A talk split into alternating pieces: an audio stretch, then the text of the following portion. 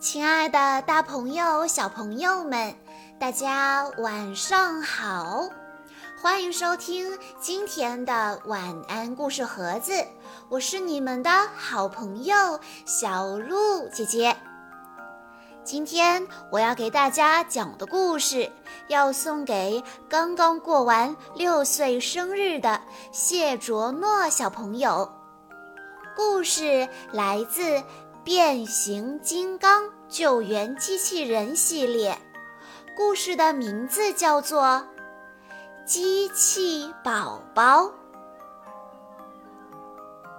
临江大桥断了，救援小队正在抢修中，等待过桥的车辆排起了长长的队伍。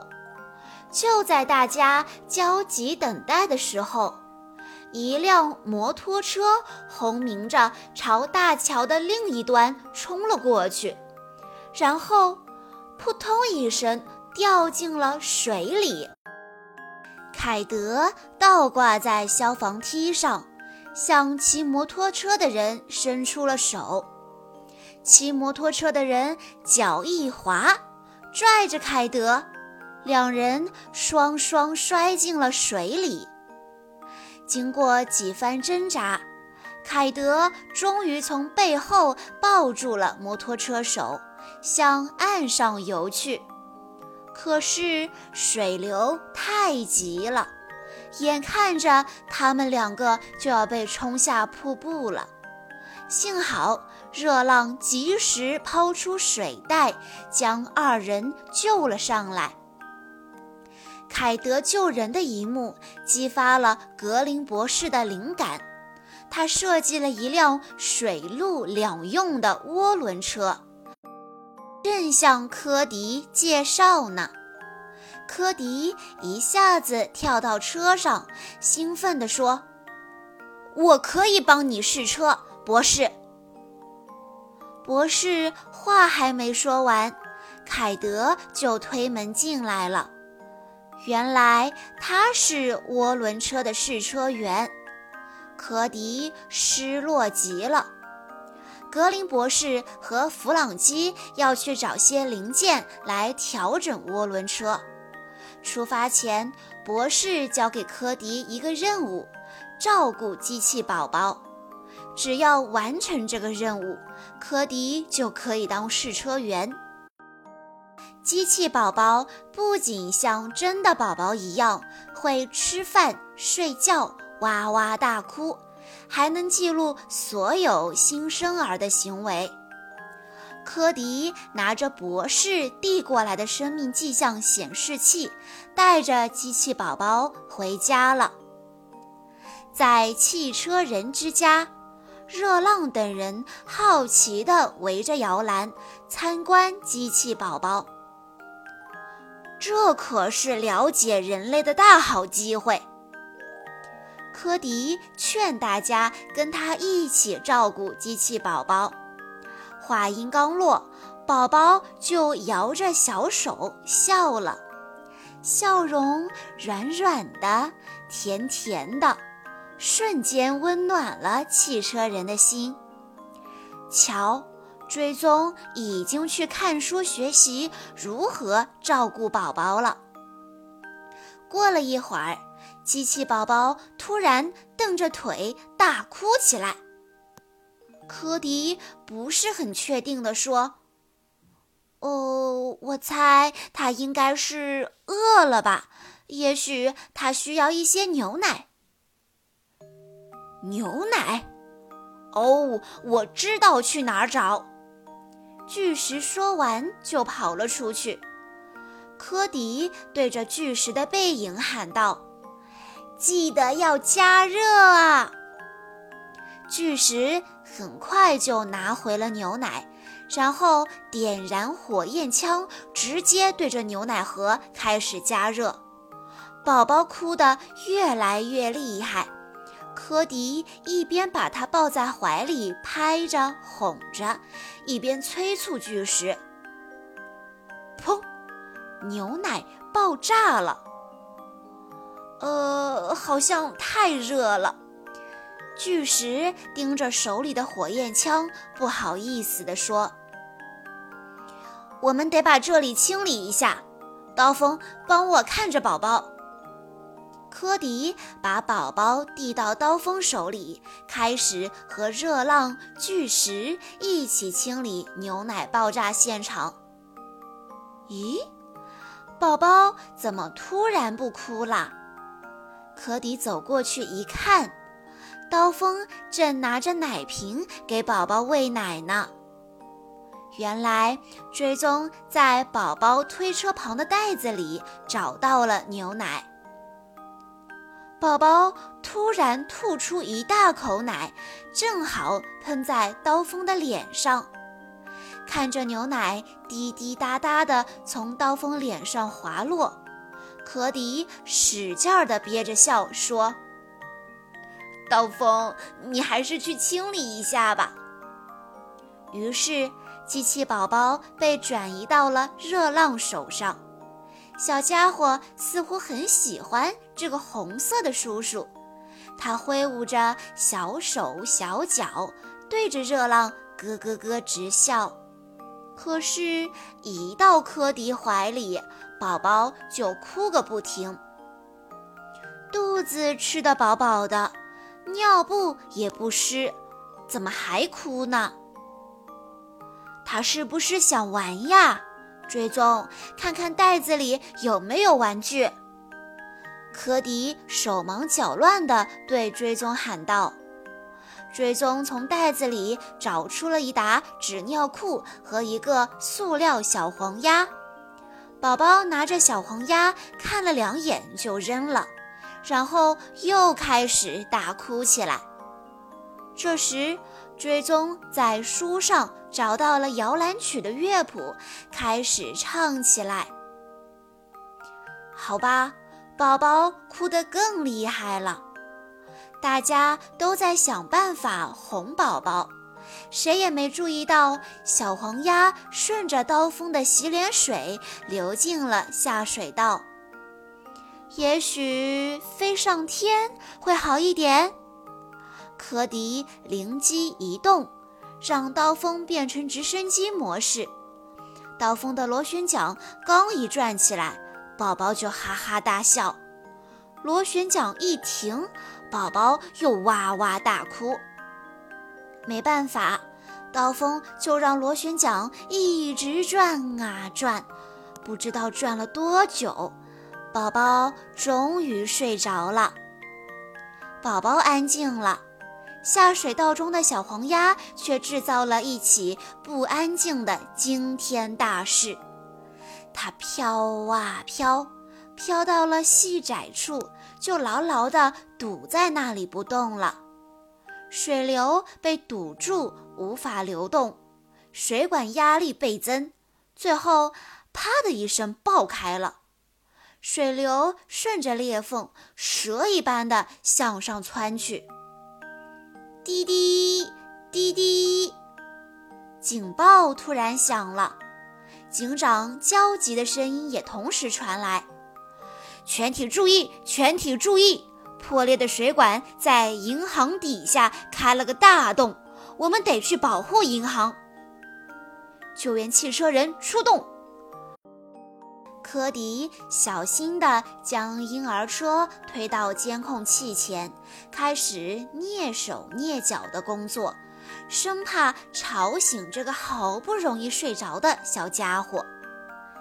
银行大楼摇摇欲坠，一个工作人员挂在大楼边上喊着救命。刀锋赶紧垂下吊带去救援，吊带摇摇晃晃的，工作人员抓了好几次都没有抓住。动作快一点儿！眼看大楼又倾斜了几分，达尼忍不住怒喊。好吧，看来达尼的恐吓很有用。工作人员一下子就抓住了吊带。热浪和追踪去了工地，他们要找一些建材来支撑住大楼。工地上有很多钢柱，热浪扛起来就走。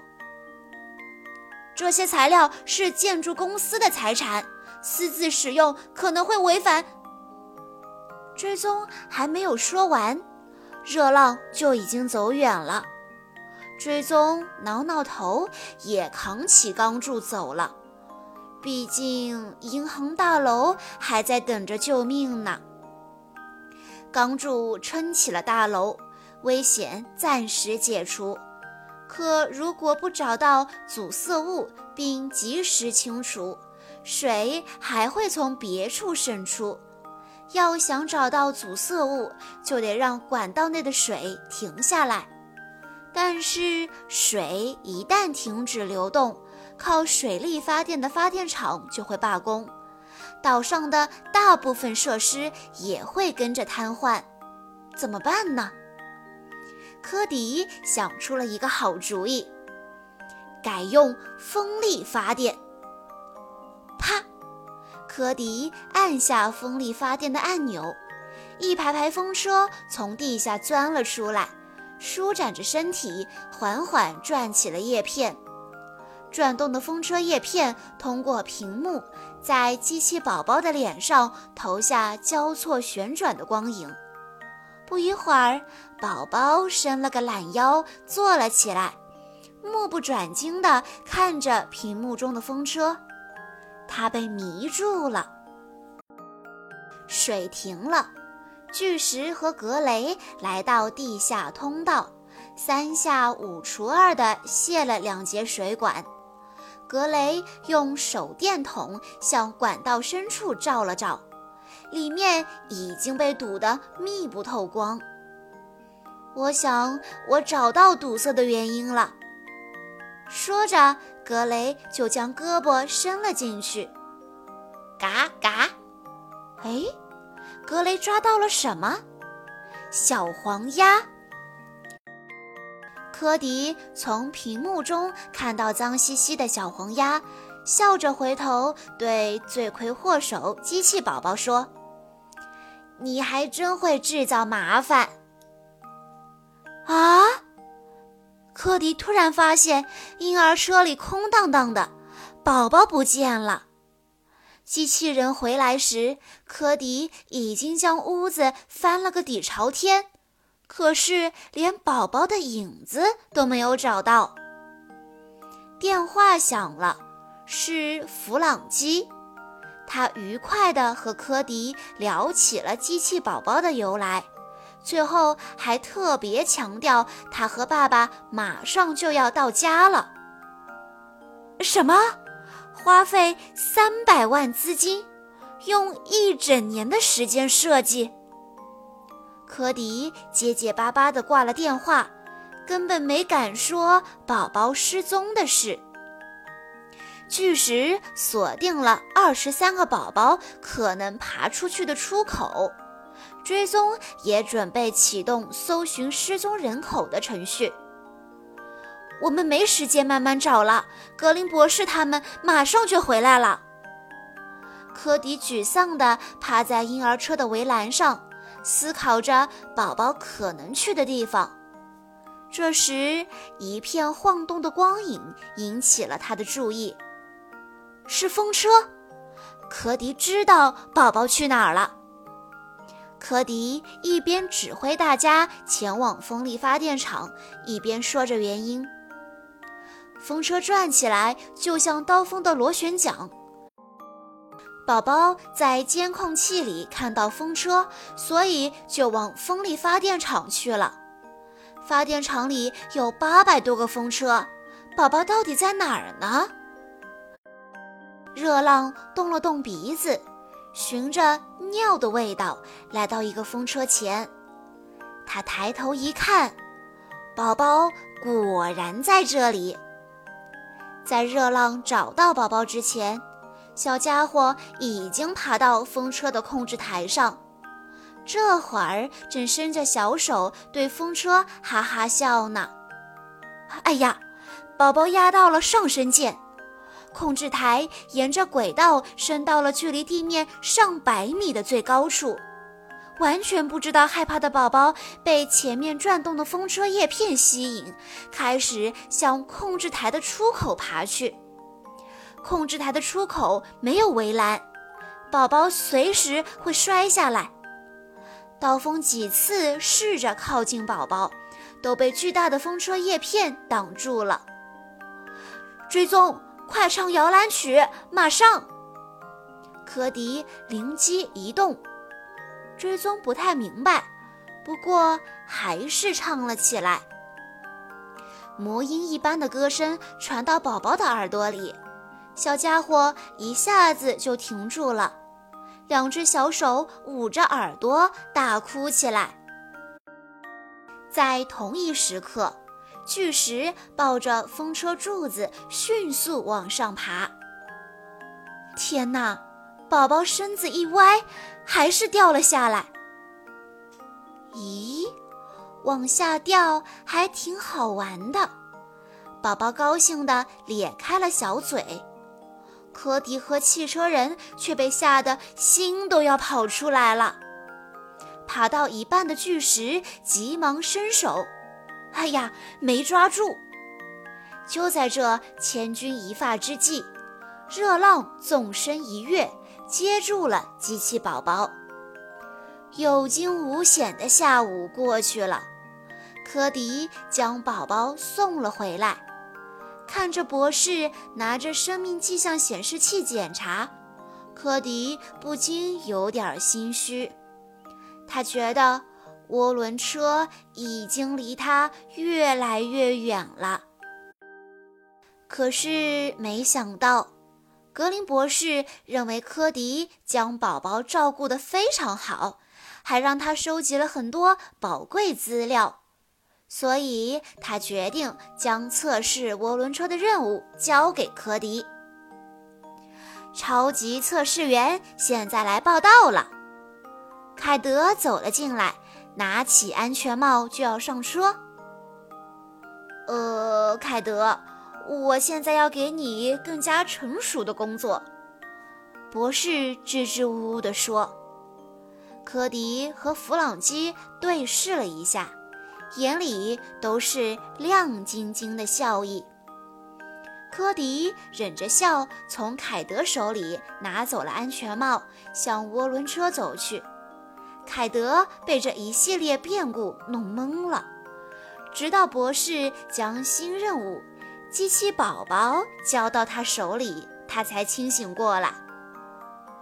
凯德举着机器宝宝抓狂地喊道，哎，等等，我不想再当保姆了，我不要，它在滴水。尿布在推车旁边，凯德。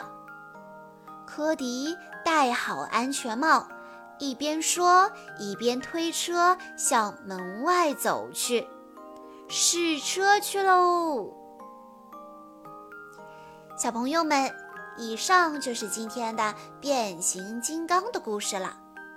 在故事的最后，谢卓诺小朋友的爸爸妈妈想对他说，